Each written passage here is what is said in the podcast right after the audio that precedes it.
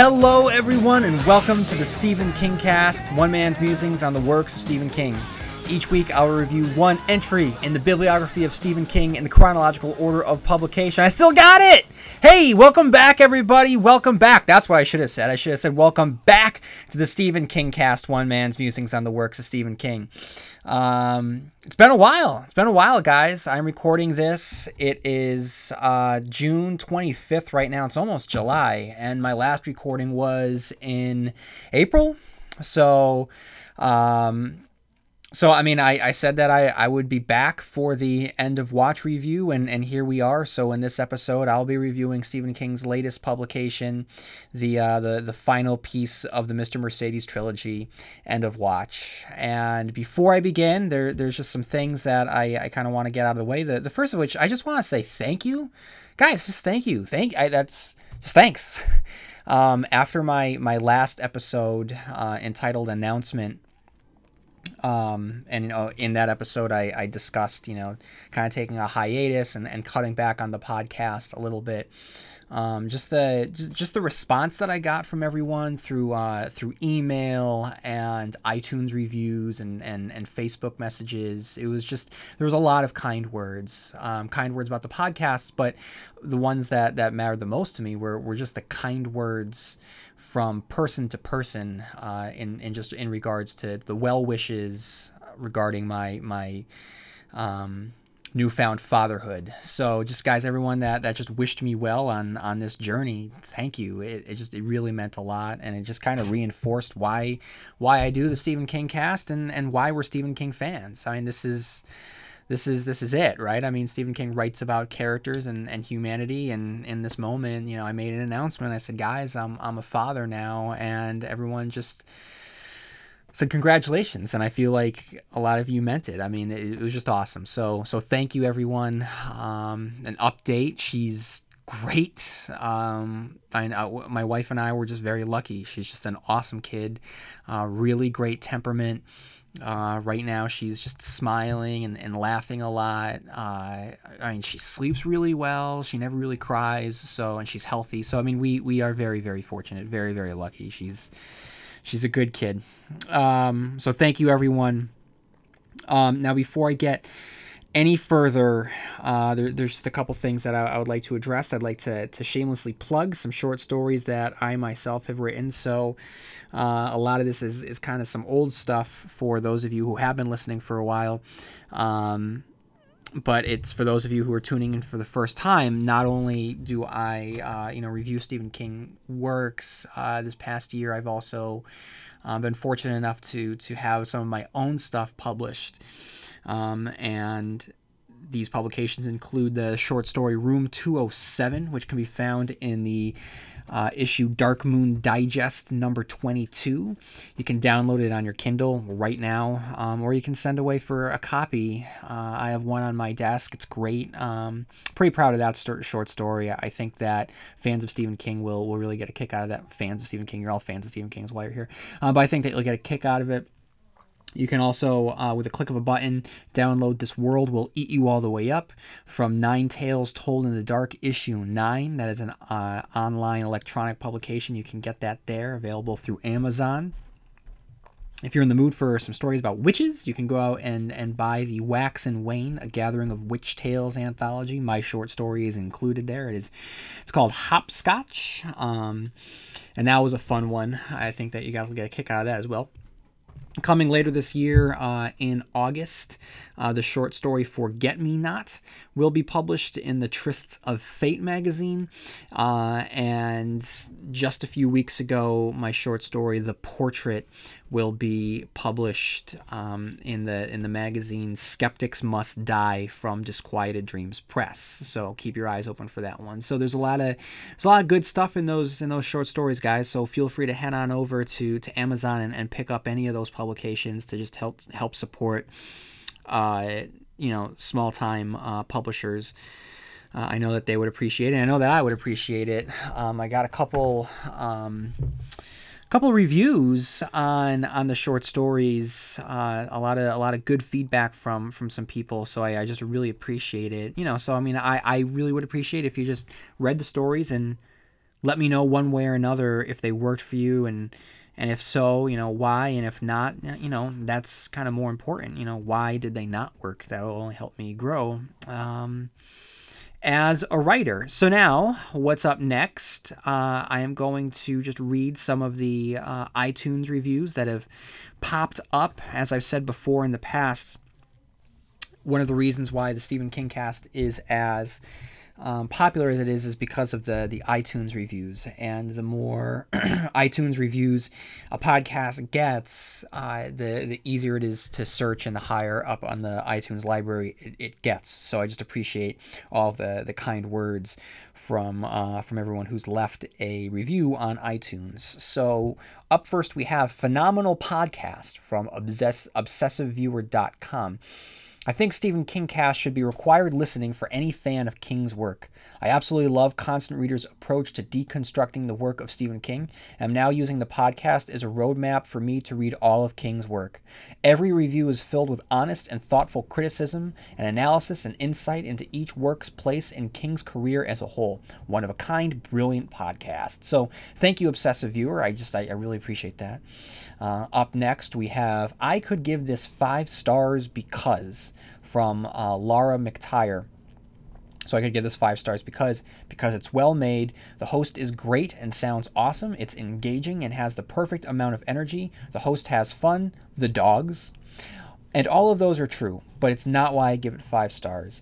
I give it five stars because it was part of the last push I needed to start The Dark Tower, and for that I will be in eternal gratitude for, to this podcast and its host.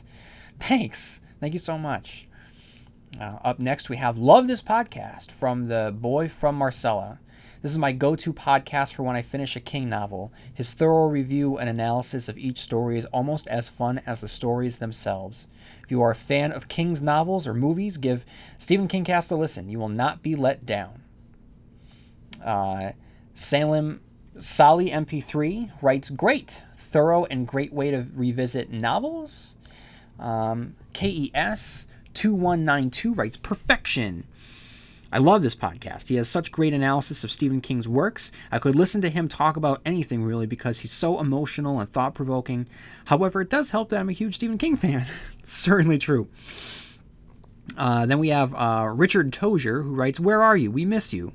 An absolute must for the King Constant Reader. Found this six months ago and went through every book or movie review in order. It brought back so many fond memories and presented so many new unthought of insights, except for the Dairy Queen, lol. You will truly look forward to every next episode. It really brings back the old quartet back together again. You will love it. Beep beep. Uh so Richard Tozier references um probably my biggest mistake that I've made in in the Stephen King Cast history. During my review of The Stand, I just kind of I, I, I made a joke that uh, people took seriously, and I don't blame anyone else, because if you have to explain a joke, the joke isn't funny. Uh, and he's referring to the Dairy Queen.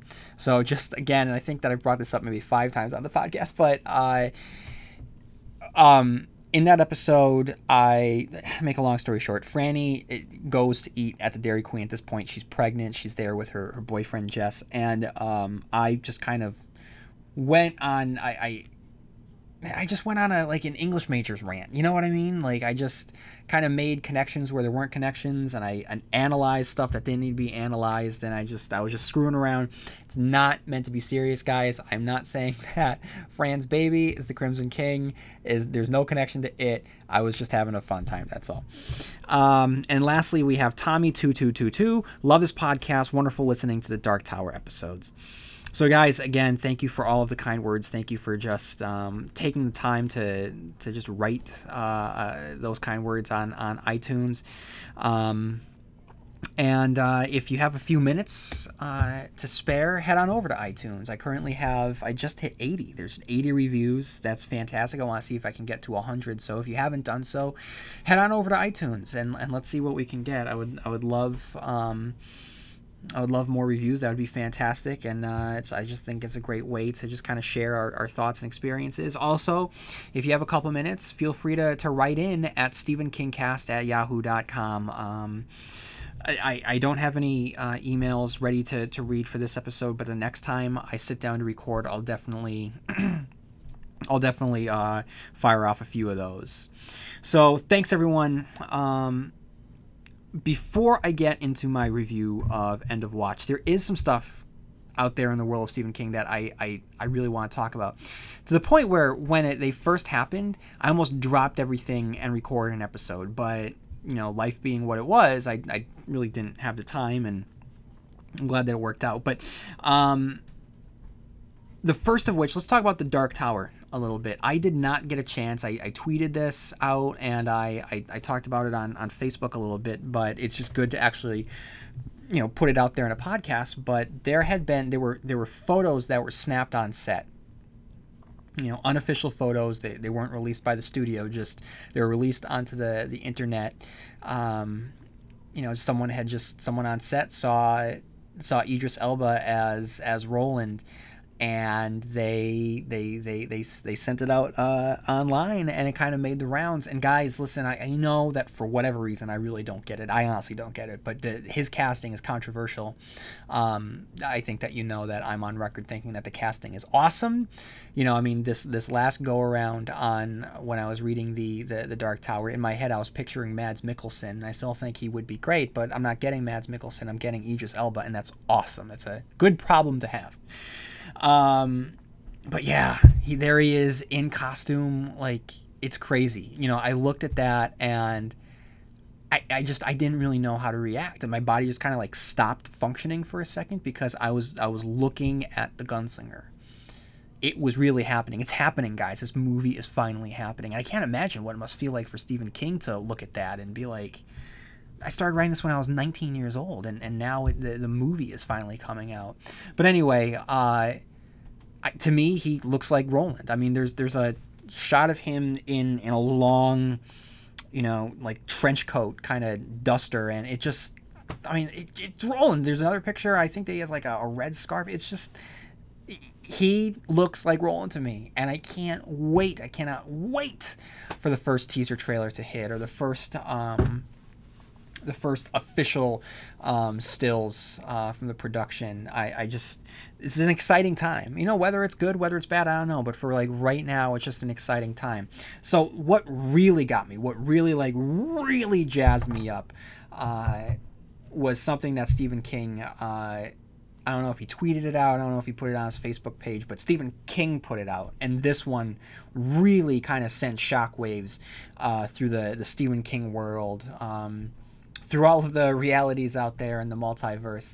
Uh, for anyone that, you know, knows the works of The Dark Tower, spoiler alert. Hey, guys, I got a spoiler alert in there. I'm, so I, I'm sorry uh, for anyone that has ever listened to the Stephen King cast, and I've just destroyed um, spoilers without throwing out a spoiler alert. So spoiler alert for the ending of The Dark Tower.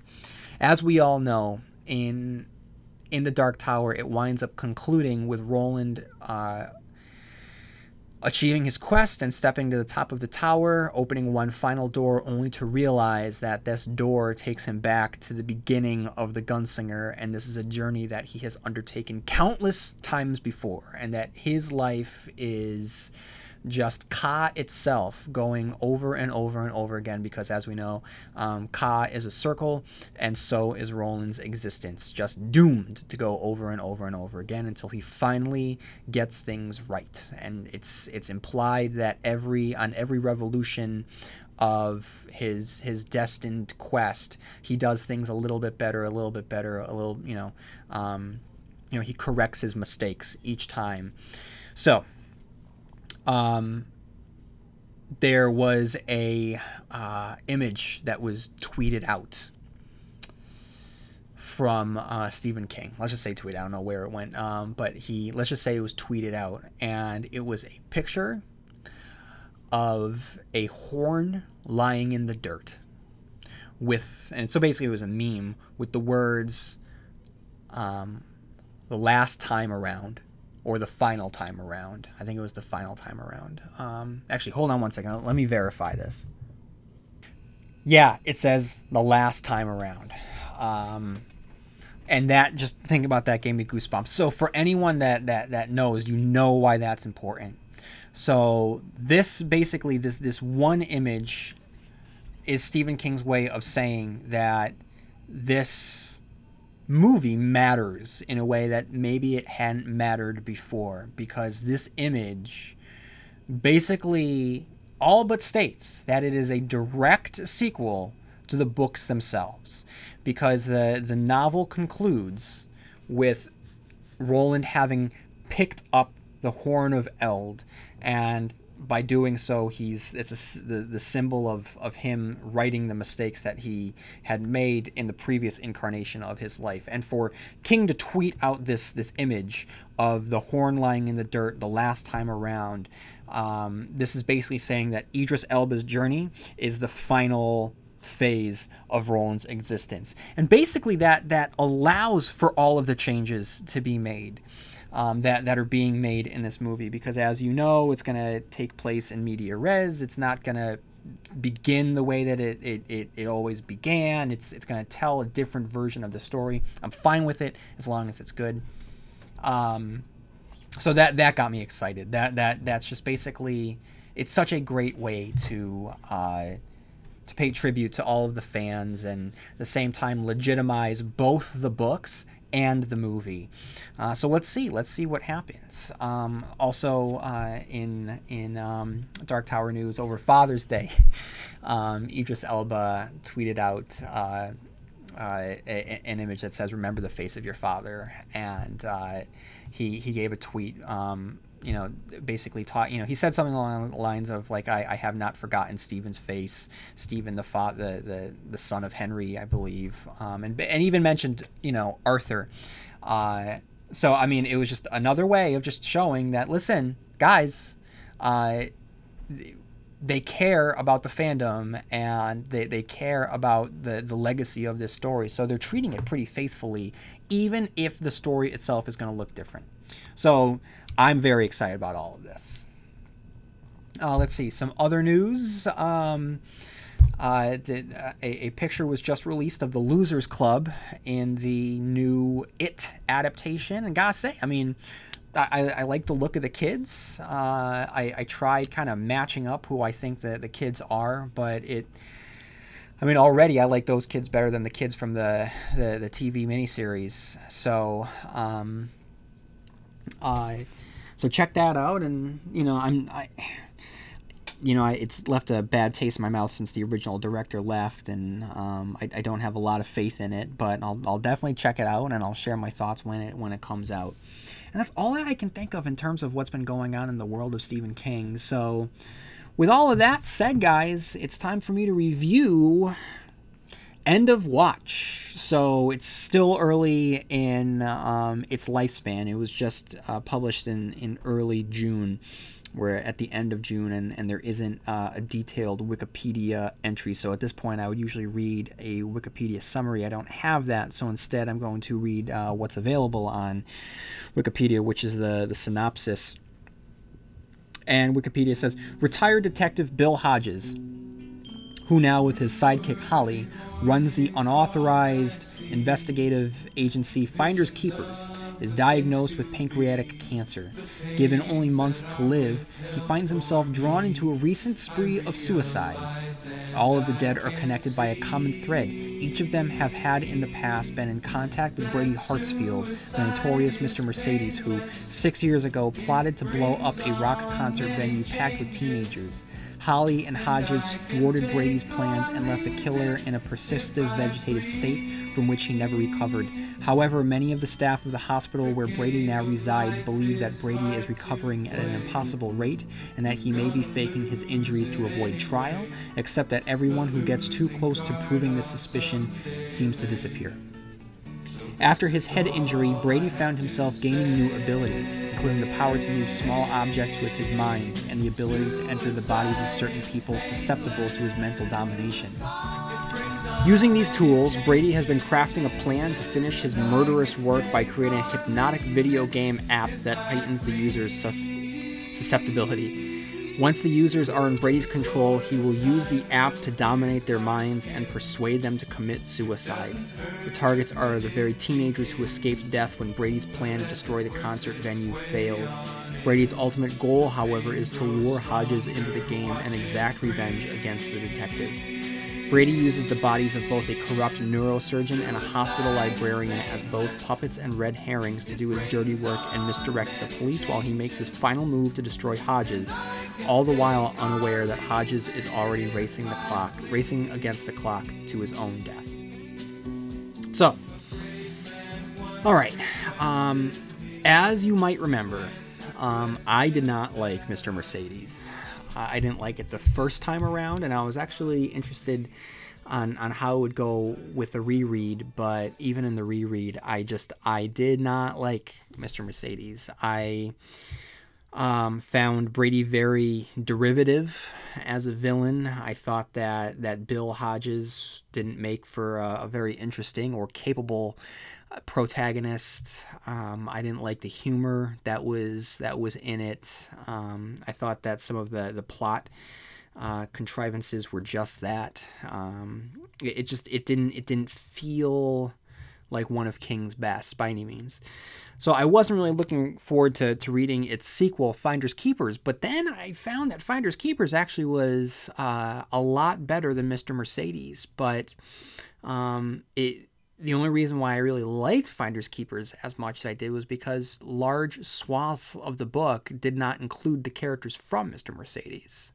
Um, I'll get into this a little bit, but I feel as though if they if King had just taken out the, the whole connection to Finders Keepers and just had it be its own crime story, it would be a phenomenal book. Um, but he didn't. He wound up roping it into the world of Mister Mercedes by... Um, by including Bill Hodges and, and Holly and uh, Jerome and his little sister Barbara. And it, it concluded with uh, Bill visiting Brady in the hospital with the releva- revelation that, that Brady had um, had gained superpowers, uh, the ability to, to affect people's minds and um, with some telekinetic ability there.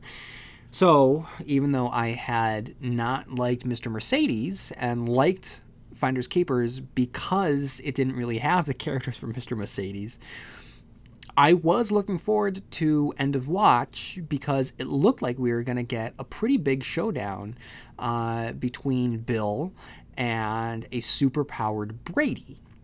The like, you know, and, and this is a complete detour from how the original book had started.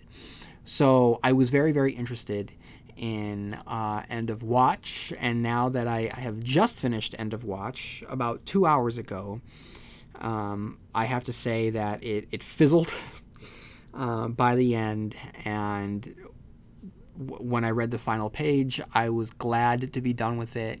Um, you know, I, I'll get at this in a little bit. I admire Stephen King for, you know, wanting to write you know, these three books and, and try something a little bit different. Um, I'm glad that he did that. Um, and I hope that, you know, his next venture is is just better realized than, than these three books were. So, um, so getting into the, the, the, the nitty-gritty of End of Watch, um, let's talk about the beginning. So the, the, the previous two installments of the, the books that led up to this, Mister Mercedes and Finders Keepers, both started out strong. Um, I have a preference for Finders Keepers, um, but the opening of Mister Mercedes is still nothing to scoff at. Uh, like he did in its sequel, King returns us to the events of the first novel, this time through the perspective of two ambulance drivers who are dispatched to assist in Brady's kill ride in the Mercedes in the opening pages of Mister Mercedes. So as openings go, it's good. Uh, the problem is that it has to compare to uh, two ridiculously strong openings. Um, I mean, this does dovetail back to the, the opening sequence from the first book, but it, it does lack the, uh, the the shock of the first book and, and just the, the, the tension of the, the opening to Finders Keepers. So, with the cold open out of the way, King can dive in, and he does so by reintroducing us to Bill Hodges. Now, Bill didn't show up in Finders Keepers until about halfway through, and, you know, I think that the book, like I said, was strong enough to exist without him, and I think that it was better uh, without him in it. But here, we, we dive right back into the life of Kermit, and it makes sense. I mean, this is supposed to be the, the final showdown between him and Brady. So, um, unlike Finders Keepers, there isn't a case that he has to get necessarily in, involved with. We we just have to be involved with Bill. So yes, it makes sense to just uh, jump back in with Bill. So the past slams into the present as Bill learns that the primary victim um, of the, the, the opening of this book has been involved in a murder-suicide. Uh, the catalyst for the, the final chapter in this series. And more importantly for our character, King teases ill health for Bill as he receives the call while he's at the doctor's and leaves before getting the results. So that's myst- so that's mystery one. Mystery two is the little elect- electronic device that Holly finds at the crime scene and what its role is in the murder-suicide. We get a time frame here, with it being longer than eight months since he last visited Brady, which is how we ended Finders Keepers. Bill and Holly begin their investigation. We learn that uh, Missus Stover had been the owner of the Zappit device and that an elderly man had been spotted around the house. And then, uh, at just under sixty pages, we are reintroduced to Brady Hartsfield. Um, this time, it's through the eyes of um, King's Ode to One Flew Over the Cuckoo Nest's Nurse Ratched. So um, on page fifty-nine, uh, I'm going to read fifty-nine to sixty-three because it's just it's a good uh, character beat uh, of of this particular um, small character, uh, Nurse Scapelli, and her perspective of, of Brady. So there is, however, one long-term patient in the bucket whom she hates. That patient is Brady Hartsfield. It isn't because she had a friend or relative who was hurt or killed at City Center. It's because she thinks he's shamming, avoiding the punishment he so richly deserves. Mostly, she stays away and lets other staff members deal with him, because just seeing him often infuses her with a day-long rage that the system should so easily be gamed by this vile creature. She stays away for another reason, too. She doesn't entirely trust herself when she's in this room. On two occasions, she has done something, the kind of thing that, were it discovered, might result in her being the one fired. But on this early January afternoon, just as Hodges and Holly are finishing their lunch, she is drawn down to room two seventeen as if by an invisible cable. Only this morning she was forced to go in there because Doctor Babineau insists she accompany him on rounds, and Brady is his star patient. He marvels at how far Brady has come. He should never have emerged from his coma at all, Babineau told her shortly after she came on staff in the bucket. He's a cold fish, but when he speaks of Brady, he becomes almost jolly. And look at him now. He's able to walk short distances. With help, I grant you. He can feed himself, and he can respond either verbally or with signs to simple questions. He's also prone to poking himself in the eye with his fork, Ruth Scapelli could have added, but doesn't. And his verbal responses all sound like wah-wah and gub-gub to her. Then there's the matter of waste. But it depends on him, and he holds it. Take it off, and he urinates in his bed, regular as clockwork. Defecates in it if he can. It's as if he knows. She believes he does know. Something else he knows, of this there can be no doubt, is that Scapelli doesn't like him. This very morning, after this, the exam was finished and Doctor Babineau was washing his hands in the ten-suite bathroom, Brady raised his head to look at her and lifted one hand to his chest. He curled it into a loose, trembling fist, from his middle finger slowly extended. At first, Scapelli could barely comprehend what she was seeing, Brady Hartsfield giving her the finger. Then, as she heard the water go off in the bathroom, two buttons popped from the front of her uniform, exposing the center of her sturdy Playtex eighteen-hour comfort strap bra. She doesn't believe the rumors she's heard about this waste of humanity, refuses to believe them, but then he smiled at her, grinned at her. Now she walks down to room two seventeen while soothing music wafts from the speakers overhead. She's wearing her spare uniform, the pink one she keeps in her locker and doesn't like much. She looks both ways to make sure no one is paying any attention to her, pretends to study Brady's chart just in case there's a set of prying eyes she's missed, and slipped inside.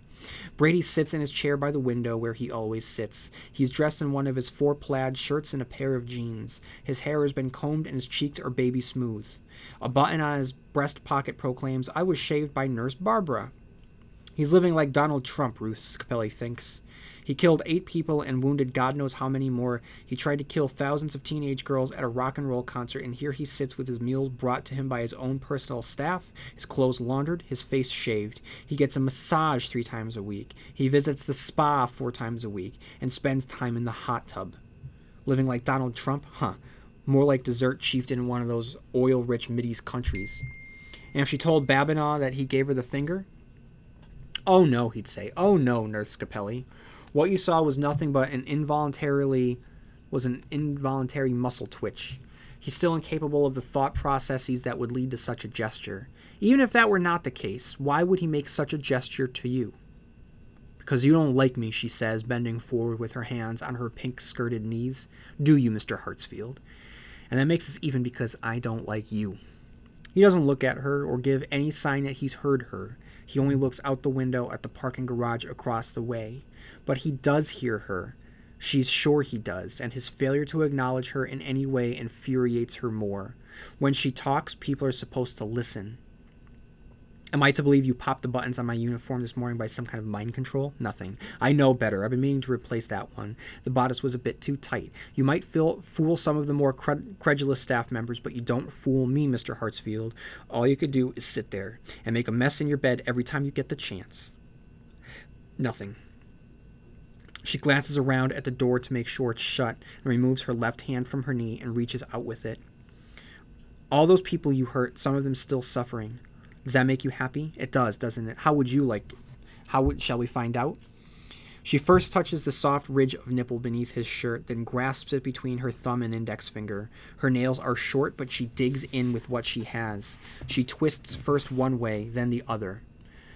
That's pain, Mister Hartsfield. Do you like it? His face remains as bland as ever, which makes her angrier still. She bends closer until their noses are almost touching, her face more like a fist than ever. Her blue eyes bulge behind her glasses. There are tiny spit buds at the corner of her lips. I should do this to your testicles, she whispers. Perhaps I will. Yes, she just might.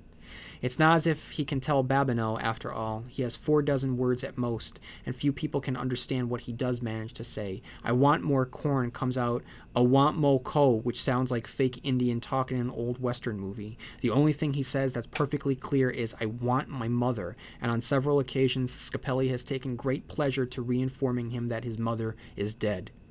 She twists his nipple back and forth, clockwise and counterclockwise, pinching as hard as she can, and her hands are nurse's hands, which means they are strong. You think Doctor Doc, Doctor Babineau is your pet. We've got that backwards. You're his pet, his pet guinea pig. He thinks I don't know about the experimental drugs he's been giving you, but I do. Vitamins, he says. Vitamins, my fanny. I know everything that goes on around here. He thinks he's going to bring you all the way back, but that will never happen. You're too far gone. And what if it did? You'd stand trial and go to jail for the rest of your life, and they don't have hot tubs in Waynesville State Prison. She's pinching his nipples so hard the tendons on her wrist stand out, and still he shows no sign that he feels anything, just looks out at the parking garage, his face a blank. If she keeps on, one of the nurses is apt to see bruising, swelling, and will go on his chart. She lets go and steps back, breathing hard, and the Venetian blind at the top of his window gives an abrupt, bone-like rattle. The sound makes her jump and look around. When she turns back to him, Hartsfield is no longer looking at the parking garage. He's looking at her. His eyes are clear and aware. Scapelli feels a bright spark of fear and takes a step back. I could report Babineau, she says, but doctors have a way of wiggling out of things, especially when it's their word against the nurses, even the head nurses. And why would I? Let him experiment on you all he wants. Even Waynesville is too good for you, Mister Hartsfield. Maybe he'll give you something that will kill you. That's what you deserve. A food trolley rumbles by in the corridor. Someone is getting a late lunch.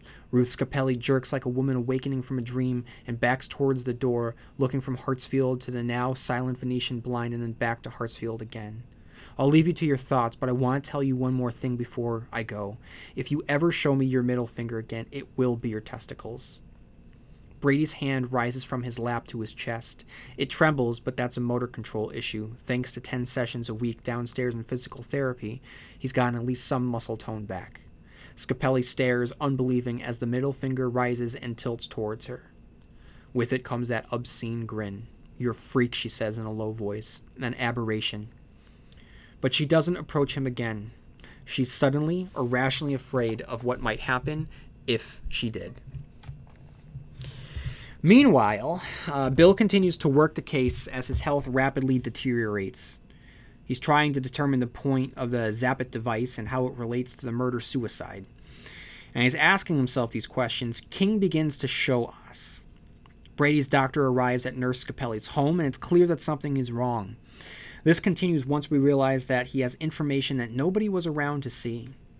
And then, once things are just tense enough, the Mercedes trilogy goes for the supernatural, or rather the sci-fi, as Brady appears via astral projection into her house. We've seen the results of Brady-assisted suicides, and now we see it in action. King knows how to make the scene pop with the projected image of Brady shimmering with fish swimming in his eyes. It's a wonderful touch that reinforces the dreamy mesmerism that's taking hold of Nurse Scapelli. While this occurs, Bill gets a message from his Under Debbie's Blue Umbrella account, last seen in Mister Mercedes, and suggested that Doctor Babineau is a puppet of Brady, warning or taunting Bill that he isn't done with him yet. But it might not matter if Brady is done with Bill or not, because Brady makes it to the doctor, sorry, because Bill makes it to the doctor and discovers the truth about his failing health. It's cancer, and it's bad. Now, in both Mister Mercedes and Finders Keepers, I have not enjoyed spending time with Bill. I have felt that King finds him more endearing than he actually is, and that's just my opinion. Others might disagree. But either way, the scene lands. And it does so because King is able to paint a picture of what it must be like to receive this news, and does so in a way that shows us why we should like Bill. Might have had issues with the character before, but it's hard to argue his likability here. So on page ninety-six, he writes, um, I want you to see a gastroenterologist immediately. I'm talking today. The best one in this part of the country is Henry Yip at Kiner. He'll refer you to a good oncologist. I'm thinking that that guy will want to start you on chemo and radiation. These can be difficult for the patient, debilitating, but are far less arduous than even five years ago. Stop, Hodges says. The urge to laugh has thankfully passed. Stamos stops, looking at him in a brilliant shaft of January sun. Hodges thinks, barring a miracle, this is the last January I'm ever going to see. Wow. What are the chances? Don't sugarcoat it. There's something hanging fire in my life right now. Might be something big, so I need to know. Stamos sighs, very slim, I'm afraid. Pancreatic cancer is just so goddamn stealthy. How long? With treatment? Possibly a year? Even two? And a remission is not entirely out of the question. I need time to think about this, Hodges says. I've heard that many times after I've had the unpleasant task of giving this kind of diagnosis, and I always tell my patients what I'm going to tell you, Bill. If you were standing on top of a burning building and a helicopter appeared and dropped a rope ladder, would you say you needed to think about it before climbing up? Hodges mulls that over, and the urge to laugh returns. He's able to restrain it, but not smile. But not a smile. It's broad and charming. I might, he says, if the helicopter in question had only two gallons of gas left in the tank. The section concludes with a wonderful character study of Ruth Scapelli's daughter, who receives an uncharacteristic email from her mother that suggests suicide, and the cops dispatched to the scene confirm it. Between Bill's prognosis and the death of the nurse, King concludes his chapter on a pretty heavy note. The next section is entitled Brady. King forgoes the element of mystery and dives right into the goods. He doubles back and gives us Brady's account following the Civic Center attack, how he was bashed into a coma, and how he began to pull himself out of it, along with a newfound ability of not just telekinesis, but also the ability to psychically enter others. King details the specifics and the difficulties of doing this, and he lays the seeds for the importance of the Zappit devices. The next section is entitled Blackish. Holly and Bill discuss the possibility that Brady might have superhuman abilities, and as Bill heads off to the hospital to see what he can find, we check back in with Barbara, Jerome's sister, who has appeared in the previous two novels. We feel mounting horror as we realize that Barbara is carrying a Zappit device, and before long she hears the voice of Brady telling her to commit suicide, with her race as the method he uses his way to weasel his way in. Specifically, he uses her identity, forcing her to question her own blackness, which is a much more nuanced examination of black identity than Jerome's jokey slave talk from the first book. King teases it out, but it winds up happening anyway, and Brady causes Barbara to jump into the street. Her fate is not revealed right away, but we begin getting teases from the different characters hearing word about what happened before it's finally revealed that she's being rushed to the hospital. As Bill learns that Barb was in possession of a Zappit, we see Brady's primary method of manipulation, the susceptibility, uh, or su- the susceptible library orderly Brooks. Again, King is able to visualize something as complicated and nuanced as a black child's perspective in a nearly all-white school. And we get that on page one eighty-two. They have a zero tolerance policy, and they mean it. At least most of them do, I guess. But anyone can walk through the halls when the classes are changing and pick out the black kids and the Chinese transfer students and the Muslim girl, because there's only two dozen of us. And we're like a few grains of pepper that somehow got into the salt shaker.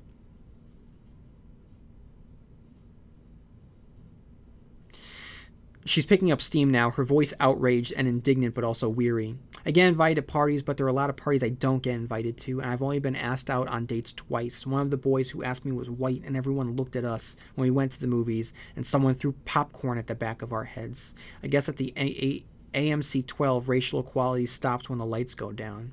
One time I was playing soccer. Here I go dribbling the ball up the sideline, got a clear shot, and his white dad in a golf shirt tells his daughter, "Guard that jig." I pretended I didn't hear it.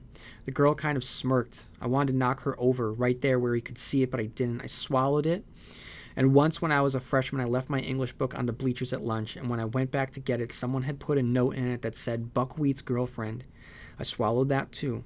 For days it can be good, weeks even, and then there's something to swallow. It's the same with Mom and Dad. I know it is. Maybe it's different for Jerome at Harvard, but I bet even sometimes he has to swallow it. Holly squeezes her hand but says nothing.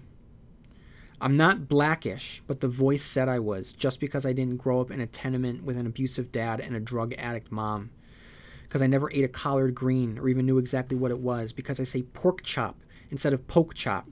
Because they're poor down there in the low, and we're doing just fine on T-Berry Lane. I have my cash card and my nice school, and Jer goes to Harvard. But don't you see, Holly, don't you see that I never, you know, and he continues. I just think that, you know, I had issues with how King explored race in uh, in the first book, but here I, I think that, like I just said a minute ago, I think that's uh, it's a lot more nuanced, um, and it's a lot more careful how he goes about it. Our next section is entitled Library Al. We start to get the backstory of how the Zappits became a threat and how Brady began to use Al to do his bidding. Through the perspective of Brady, it's revealed that he wants to ruin Hodges' life so badly, Bill decides to... He wants... Basically, he wants Bill to kill himself. The next section is entitled Bad Concerts dot com. This chapter kicks off with a literal bang as Brady, using Al, shoots Doctor Babineau's wife in an effective scene that captures the brutality and sudden disorientation of the act. As Brady uses Doctor Babineau for the last time, Bill continues to get to the bottom of the Zappit device. Brady eventually takes the next step and, in essence, kills himself. In a sequence that is thoughtful and disorienting, we watch the last of Babineau wash out of his own mind, and then Brady, as Babineau, returns to the hospital to dump pills down his, Brady's, throat. So Brady simultaneously commits suicide while committing murder on another in the same act. And King does a great job of putting us in his mind as it happens. So now Brady has changed the rules. His body is dead, but his mind lives on in Babineau. The question for now is whether or not he'll be able to jump in other bodies now that the, the host body is, is dead. While Brady disappears from the narrative for a bit, Jerome returns. For the first time since the book began, our three heroes are once again together. And with this functioning as the final part of this trilogy, with Bill terminally ill, this could very well be the last time we see them together. Whatever issues I have with this series, these three do work well bouncing off of each other. And as our three heroes begin bouncing the facts off each other, Bill hears word of the murder of Babineau's wife, so things are beginning to spin out of the hands of the police. We have murders and suicides that aren't adding up, and a hotshot career-driven detective attempting to squash this thing as quickly as possible in order to advance her own career as soon as Bill's former partner retires. The police quagmire never really plays a major role. It's just uh, that it's it, it's set in place to tangle up the police to keep them inactive, freeing up Bill to be the hero the book needs him to be. We then learn of Brady's ambition. As a teen, he was obsessed with Jim Jones, and now that he has superpowers, he decided he's going to be Jim Jones for the twenty-first century. He comments upon social media and its role in suicides, describing the pack mentality of teenagers.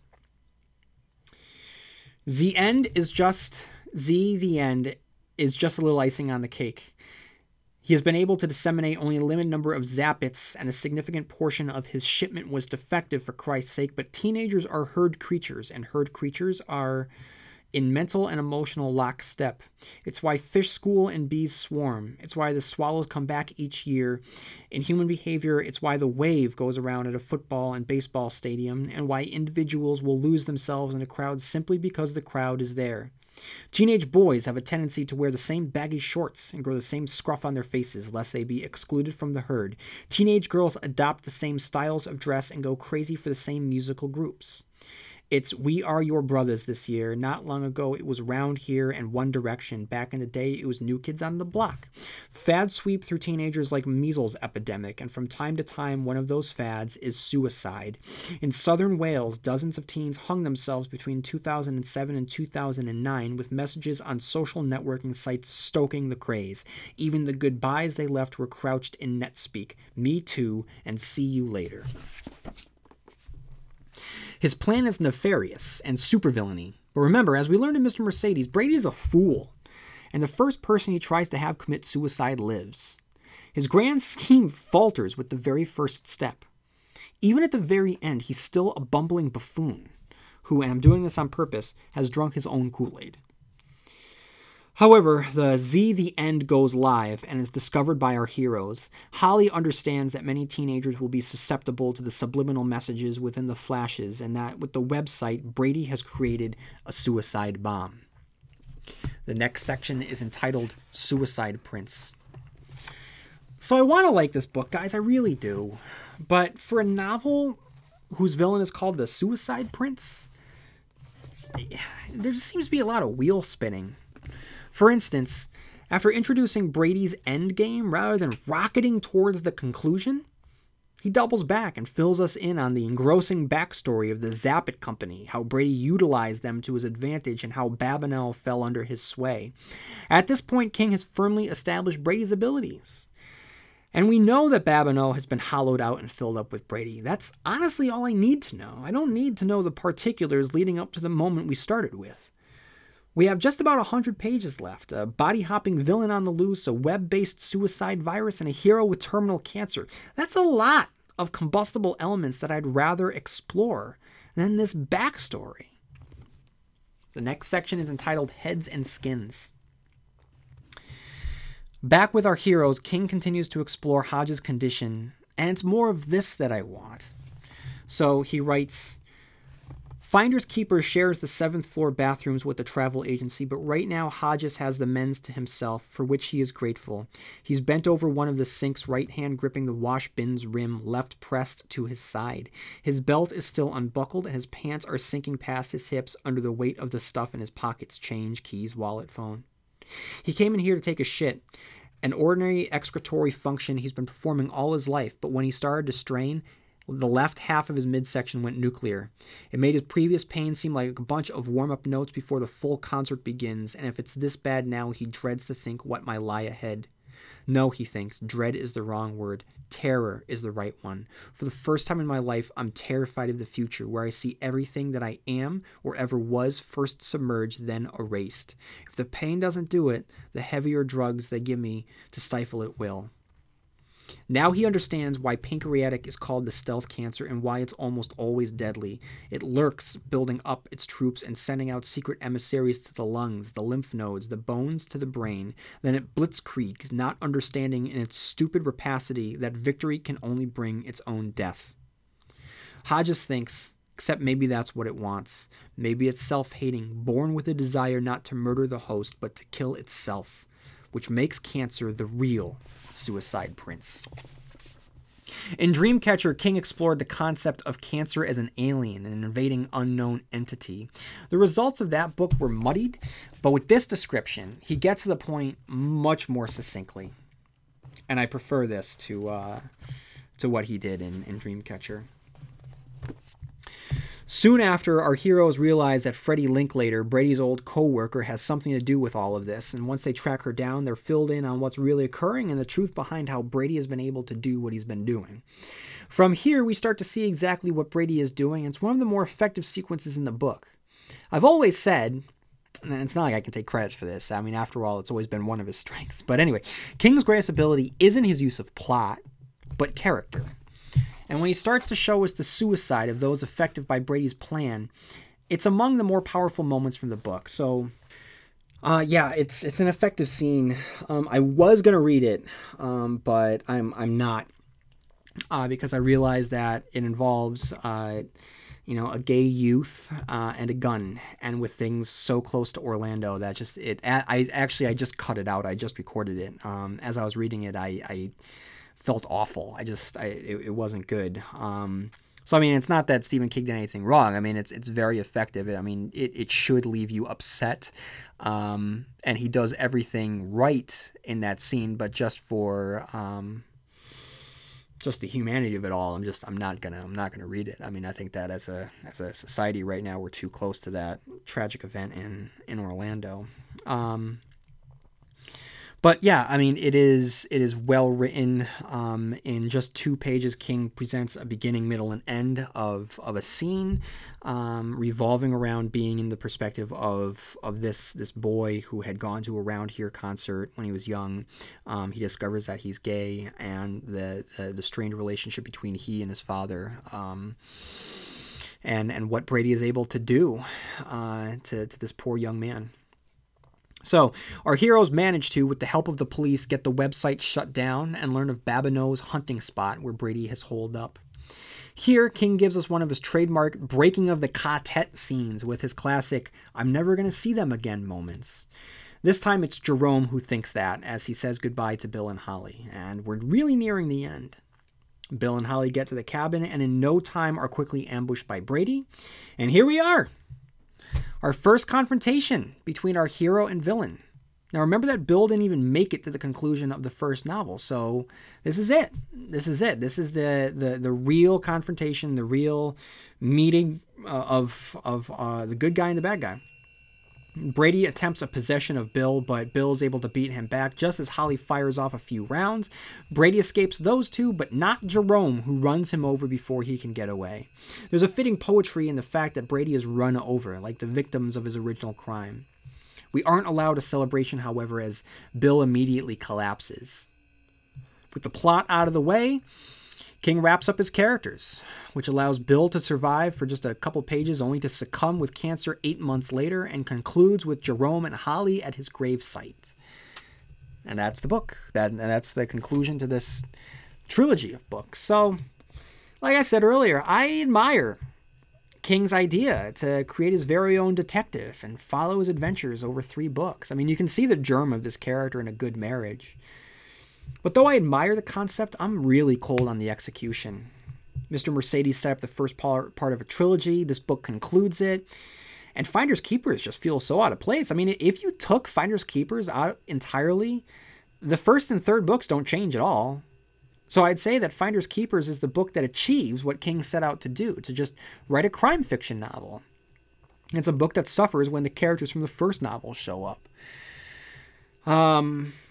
So I don't know. Like I said earlier, I think that King finds Bill more endearing than than we do, or at least I do. Um, and and though the, the three main characters do bounce off each other well, it just I don't think that they stack up to our, our greater um, character combos in, in King's uh, works before. Um, yeah, this book, guys. I mean, the, these three books just left me left me cold. Uh, let's talk about Brady a little bit here. In Mister Mercedes, I pose the following question. Is Brady the most derivative villain King has ever created, or is he an example of the author playing a metatextual game with us? Was Brady a failure of a character because he was a walking cliche of King's tropes, or was King purposefully using these tropes as one part of a long-form storytelling in which he grew into his own legend? Or would the weight of the legends that had come before prove too much to rise out from underneath? So, let's review. In Mister Mercedes, he wore a Pennywise mask. He uses a car to kill people, shades of Christine. Like Randall Flagg, he used a smiley face as his calling card. Like Harold Lauder, he is a bitter outcast. He wants to blow up a convention center like Ed Deepnoe. He wears bright yellow workman gloves like Andre Linoge. He has a twisted relationship with his mother like Carrie's relationship with Margaret White. He's stuck in Room two seventeen. And in this novel, he's given superpowers through experimental drugs like the recipients of the shop's experiments in Firestarter. He weaponizes electronics to change the wiring in the heads of users like the unknown antagonists in Cell. And as website goes live, the song Don't Fear the Reaper starts playing, like it was famously used in the pages and then the miniseries of The Stand. Upon my reread, when I realized what King was doing with Brady, that there were all of these elements of, of other King characters that um, he was throwing in, into Brady, I, I, I posed the question of, of whether or not this was going to result with um, a metamorphosis of him as a character, starting out as a wannabe and ultimately becoming a villain in his own right. And so, but when Finders Keepers ended and we realized that he was getting telekinetic abilities, I thought that yes, he was, you know, he lived life as a wannabe. He died, so to speak, and would be reborn as the supervillain he always saw himself. Um, now that the dust has settled, um, it looks like King uh, was not doing that. Um, Brady never lived up to the grandeur of of fictional villainy.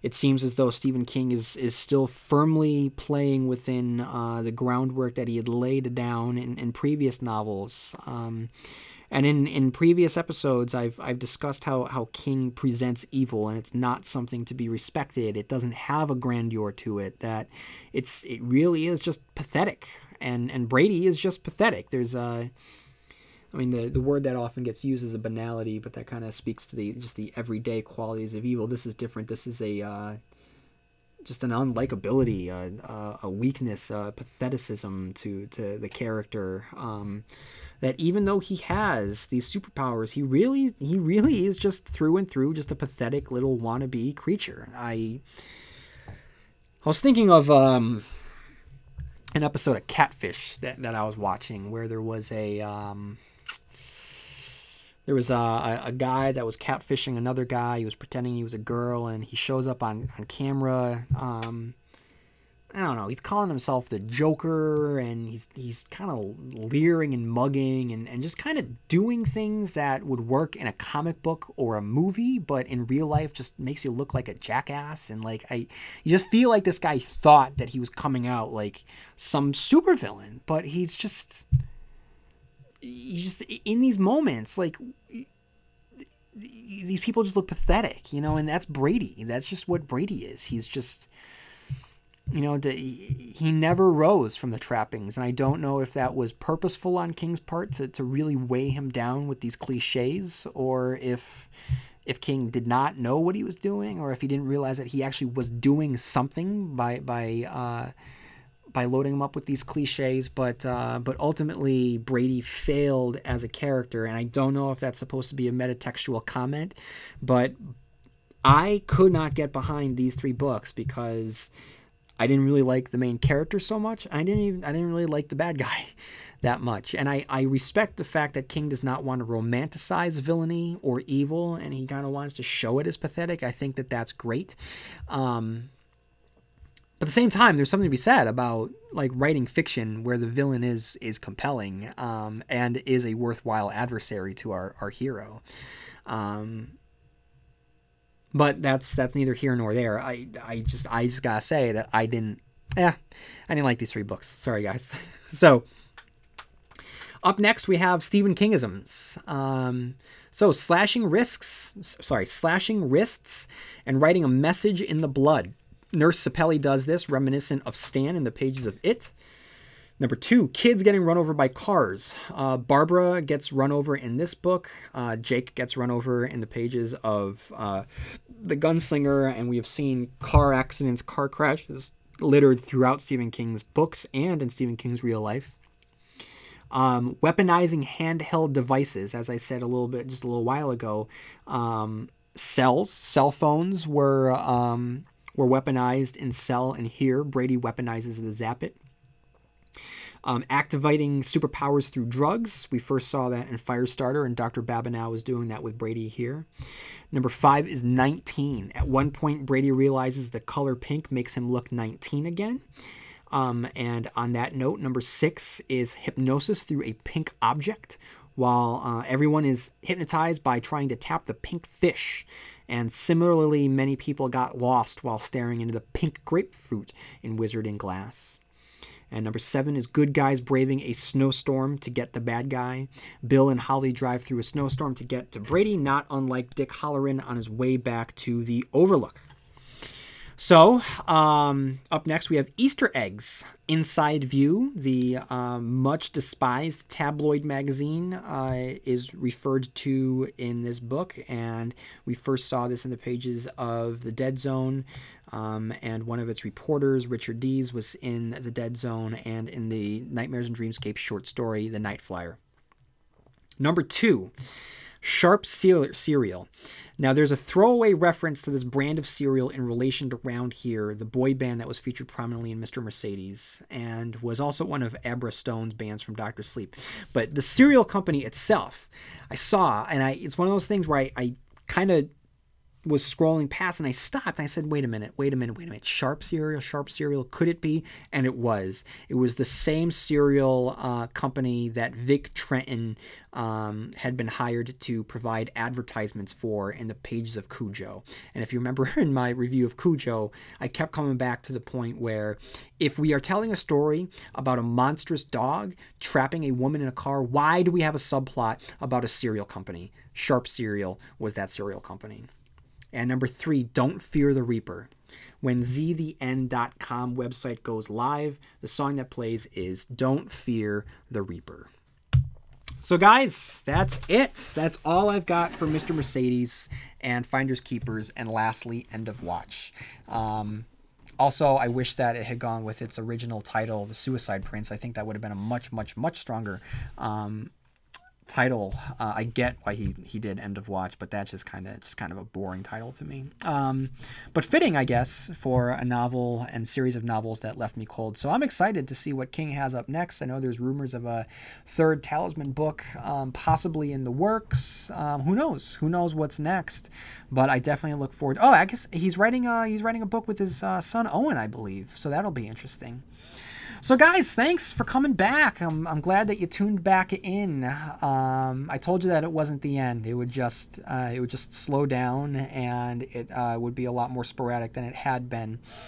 Uh, so I don't know what lies in store next. I'll probably do another episode sometime this summer. Um, don't know exactly what, uh, but uh, I do know that after my last episode, the announcement where I said I was going to go on a on a hiatus and, uh, you know, just really slow down with the podcast. As soon as I said that, you know, I started thinking about like, well, what's the next episode? How can I, what, what, what, what else can I do? You know, I was thinking about like maybe reviewing the Nightmares and Dreamscapes miniseries and, you know, and, and then I was like, I, I can't, I can't get away. I can't, you know, uh, and even though like the break did feel good, um, I really did miss it. I really did, uh, sharing my, my thoughts with all of you. And I missed, uh, well, I mean, everyone was still, um, being pretty active out there, so that's good. Um, but yeah, I, I missed the response to, to a particular, uh, episode. So it, it's good to put this back out there. And, um, so even, even if let's, let's just say I don't, I don't put anything out by the, the end of this summer. Um, I have begun my reread of Jonathan Maberry's The Pine Deep Trilogy. Um, fans of the show will know that I've been a, a proponent for um, those books, and I feel as though if you are a Stephen King fan, you should read Jonathan Maberry's The Pine Deep Trilogy, because Stephen King never wrote his, you know, end-all, be-all statement on Halloween. But thankfully for us, Jonathan Maberry did. Um, and it's a fantastic uh, three books. And so this October, in the weeks leading up to Halloween, I will review those books. So for certain, we'll have those three to look forward to in the fall. In the meantime, I don't really know. I don't know. I mean, I know that Joe Hill's The Fireman is out there. I'm hearing really good things. It was number one on the New York Times. It's fantastic. Um, I just haven't gotten a chance to to read it. Like I said, um, it took me a while to get through End of Watch. It's not as easy um, reading the book and taking notes uh, with a child as it was without a child. Um, and there's just some summer books that, that I just kind of want to read devoid of, of, of taking notes. Night Stalkers by Steve Alton, the uh, latest in the, the Meg series. I just kind of want to read a story about giant sharks and giant sea monsters. Um, You know, so that's that's definitely something I want to tackle, and um, you know, who knows? Who knows? Maybe I'll I'll be able to bang out another one um, at some point this summer. Um, but like I said, for sure, for sure, um, look for uh, the Pine Deep Trilogy review uh, this fall, this October, here at the Stephen King Cast. So it gives you time to, to go out and get uh, Ghost Road Blues and Dead Man's Song and Bad Moon Rising. I'm telling you guys, you will not be disappointed. Um, you guys are going to love it. And uh, so I just I just reread Ghost Road Blues. This marks the third time reading it, and I look forward to uh, settling back in with uh, Dead Man's Song. Um, these books are so good, guys. And uh, all right, that's it. That's all I got. So everyone, thank you for listening. If you have not done so already, feel free to uh, write me at stephenkingcast at yahoo dot com. And if you haven't done so, head on over to iTunes and, and write a review, um, because the more reviews that I get, uh, the, the higher in the library the um, uh, the, the podcast is. It's, just, it's that much more visible for people. So everyone, thanks for listening, um, and I will see you next time here at the Stephen King Cast. So in the meantime, may you have long days and pleasant nights. And I'll see you here where M O O N spells Stephen King Cast. Someday we'll find it, the rainbow connection, the lovers, the dreamers, and me.